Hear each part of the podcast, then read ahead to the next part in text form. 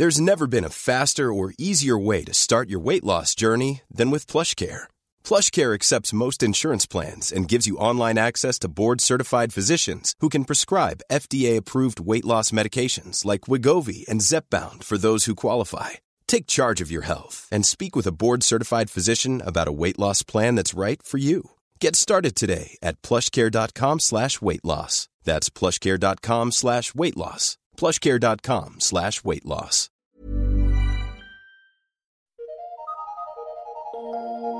Eu sou Mário Persona e essas são as respostas que eu dei aos que me perguntaram sobre a Bíblia. Você escreveu contando que visitou uma assembleia de irmãos congregados somente ao nome do Senhor e que em determinado momento abriu sua Bíblia e leu um versículo. A sua surpresa foi depois da reunião um irmão ter ido conversar com você, explicando que normalmente apenas aqueles que estão em comunhão à mesa do Senhor é que devem ministrar a palavra. Não se preocupe, eu fiz a mesma coisa que você na primeira reunião na qual eu estive há mais de 30 anos.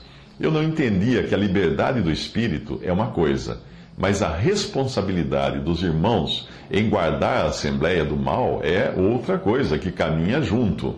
Antigamente, no, no, começo da igreja, não seria preciso tanto cuidado assim. Mas hoje, com tanta confusão na cristandade, às vezes até um versículo dado fora de contexto pode gerar dúvidas quanto ao que foi ministrado antes por algum irmão. Às vezes, esse cuidado pode ser preciso até fora das reuniões da Assembleia, na escolha de parcerias que normalmente as pessoas fazem na hora de pregar os evangelho, o evangelho a incrédulos.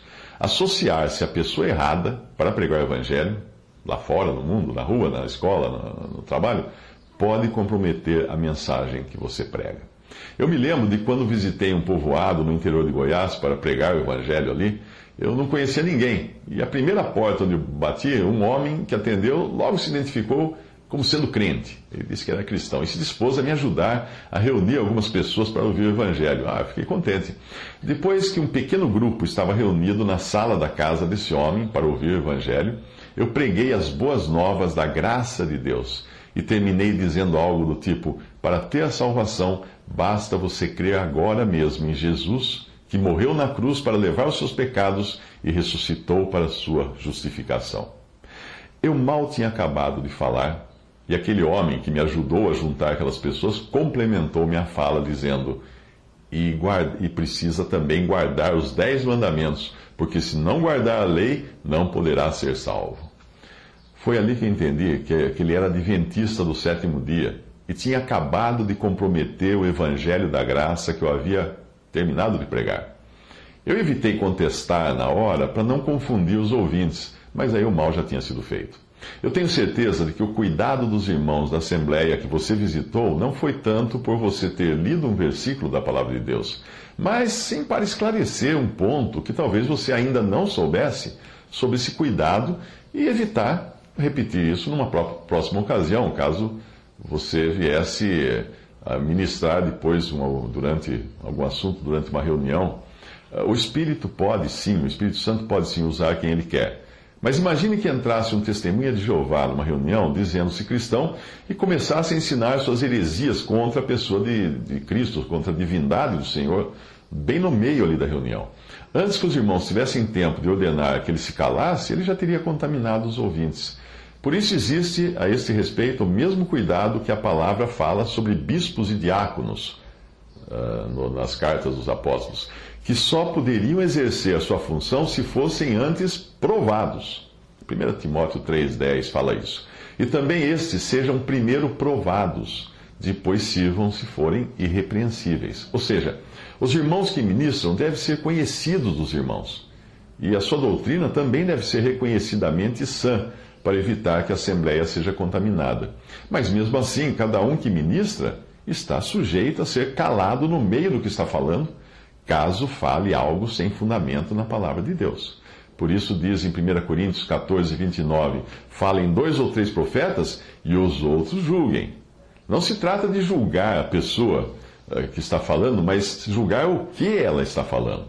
Já aconteceu comigo e com muitos irmãos tanto de ser interrompido no que eu falava, ou, por não ser um desvio grave, uh, ser depois melhor instruído em particular após a reunião. Aliás, um casal que hoje congrega foi convencido de que estávamos congregados de, da forma bíblica quando visitou uma reunião e ficou surpreso por um irmão ancião ter sido interrompido e corrigido naquilo que ele falou no meio da reunião, isso na frente de todos. Esse irmão que nos visitava estava acostumado com a denominação onde ele frequentava e onde o pastor que ministra é intocável e ninguém jamais ousaria interrompê-lo e mandar que ele se sentasse caso ele falasse alguma coisa fora da palavra de Deus. Ao perceber que ali ninguém tinha essa primazia a não ser o Espírito Santo e que qualquer um, independente da idade e tempo de conversão, poderia ser corrigido caso cometesse algum deslize, esse casal ficou então convencido de que aquela era a forma e o lugar onde deveriam congregar. Uma das características do lugar que o Senhor estabeleceu para colocar o seu nome é que existe julgamento de pecado e de doutrina. Quando não há julgamento de pecado e de doutrina, não se pode contar com a presença do Senhor no meio, pois ele jamais iria ser conivente com o pecado ou com a má doutrina. Se você ler Mateus 18, 20, que é onde o Senhor prometeu estar no meio dos seus congregados ao seu nome, verá que tal revelação aparece ali, envolvendo instruções de como julgar o mal e tomar decisões na terra que seriam então reconhecidas no céu. Quanto ao seu pedido para participar da ceia do Senhor, da, da, da ceia do Senhor, à mesa do Senhor, ter sido recebido com a resposta de que os irmãos iriam orar a respeito, isso não se trata de esperar alguma revelação do Espírito, como você chamou no seu e-mail, mas faz parte do mesmo cuidado. Quando os primeiros cristãos começaram a congregar, não era preciso tanto cuidado, porque ou eles eram judeus, o que implicava já estarem sob um sistema de separação do mal, que, ou então eram gentios, que haviam se convertido, como, como se diz, da água para o vinho, já que ficava evidente a distinção entre a vida que levavam e a vida que levariam como cristãos. Mas logo, depois daqueles primeiros dias, ficou claro que seria preciso ter cuidado. E 1 Coríntios capítulo 5 mostra os cristãos de Corinto serem exortados a excluir da comunhão um homem que estava vivendo em pecado. Se a Assembleia tinha autoridade para excluir, era porque antes ela devia ter incluído ele na comunhão. E é aí que entra o processo de ser recebido pelos irmãos a comunhão à mesa do Senhor, ser incluído na comunhão. Uh, não se trata de nada de salvação, isso é a comunhão apenas. Eu sugiro que você leia algo sobre a diferença de estar à mesa do Senhor e participar da ceia do Senhor. Tem vários, vários artigos que falam da mesa do Senhor e da ceia do Senhor no www.respondi.com.br. Quando no século XIX a verdade a respeito do corpo de Cristo foi recuperada, muitos chegavam de diferentes denominações e eram logo recebidos à comunhão. Mesmo porque, para você fazer parte de uma denominação cristã no século XIX, é, já devia ter passado por uma sabatina muito, muito severa quanto à sua fé e conduta. Mas aquilo iria se deteriorar, porque hoje nós vemos uma cristandade que, em grande parte, não faz qualquer distinção entre um viver santo e um viver mundano. Na grande maioria dos agrupamentos de cristãos, a interpretação errônea de 1 Coríntios 11, 28, onde diz: examine-se o homem a si mesmo, uh, nesses lugares eles tentam mostrar que a responsabilidade de alguém participar da, da ceia do Senhor caberia tão somente à pessoa que participa, e, mas isso é apenas mais um dos muitos enganos praticados nos sistemas religiosos. Mas a dificuldade dos irmãos de se receber qualquer um à mesa do Senhor no século XIX surgiu por ocasião da primeira divisão que ocorreu entre os irmãos congregados ao nome do Senhor em 1848. Tal divisão fez com que um grupo de dissidentes passasse a se reunir de forma semelhante, depois de seus líderes terem sido excluídos da comunhão por colocarem em dúvida a autoridade do Senhor na Assembleia. Ocorreu então um impasse. Como alguém que estava congregando com os dissidentes poderia participar da ceia com os irmãos se não aceitava a decisão da Assembleia tomada em relação àqueles que tinham sido colocados fora de comunhão, uh, para o que a exortação é, com o tal, ainda assim nem comais. 1 Coríntios 5,11. Aí então ficou claro que qualquer que quisesse estar em comunhão deveria estar também apartado daqueles que tinham causado a divisão. E para isso a Assembleia, a qual pedissem o seu lugar, a comunhão, passaria a examinar sua fé, sua doutrina e a sua conduta para ver se eram sãs. O mesmo procedimento acabou sendo usado cada vez mais em função da degradação do testemunho cristão no mundo.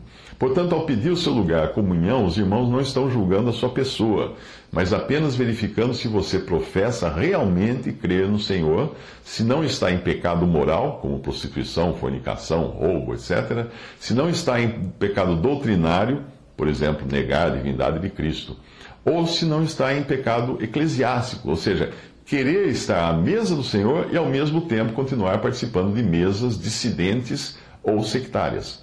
Não se trata de aguardar uma revelação para você ser recebido à mesa, não, mas apenas esperar que, até que todos tenham paz ao receber a pessoa que pediu seu lugar à comunhão. Mesmo assim, a Assembleia não é infalível e muitas vezes alguém recebido à comunhão, sem o devido cuidado, acaba mais tarde revelando alguma coisa reprovável em seu caráter, em sua doutrina, no seu modo de, ou no seu modo de andar, e exige então da Assembleia uma ação de desligar tal pessoa da comunhão. Isso pode acontecer até mesmo com aqueles que são sinceros, mas caem em algum pecado. Entenda que esse desligamento é da comunhão à mesa do Senhor e não do corpo de Cristo, pois ninguém tem poder para tirar um membro do corpo de Cristo, como ensina erroneamente a doutrina católica no seu processo de excomunhão.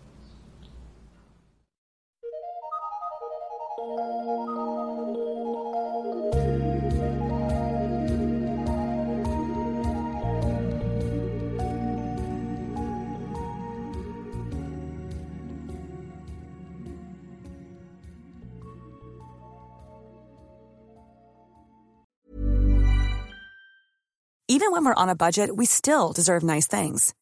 Quince is a place to scoop up stunning high-end goods for 50 to 80% less than similar brands. They have buttery soft cashmere sweaters starting at $50, luxurious Italian leather bags, and so much more. Plus, Quince only works with factories that use safe, ethical, and responsible manufacturing. Get the high-end goods you'll love without the high price tag with Quince. Go to quince.com/style for free shipping and 365-day returns.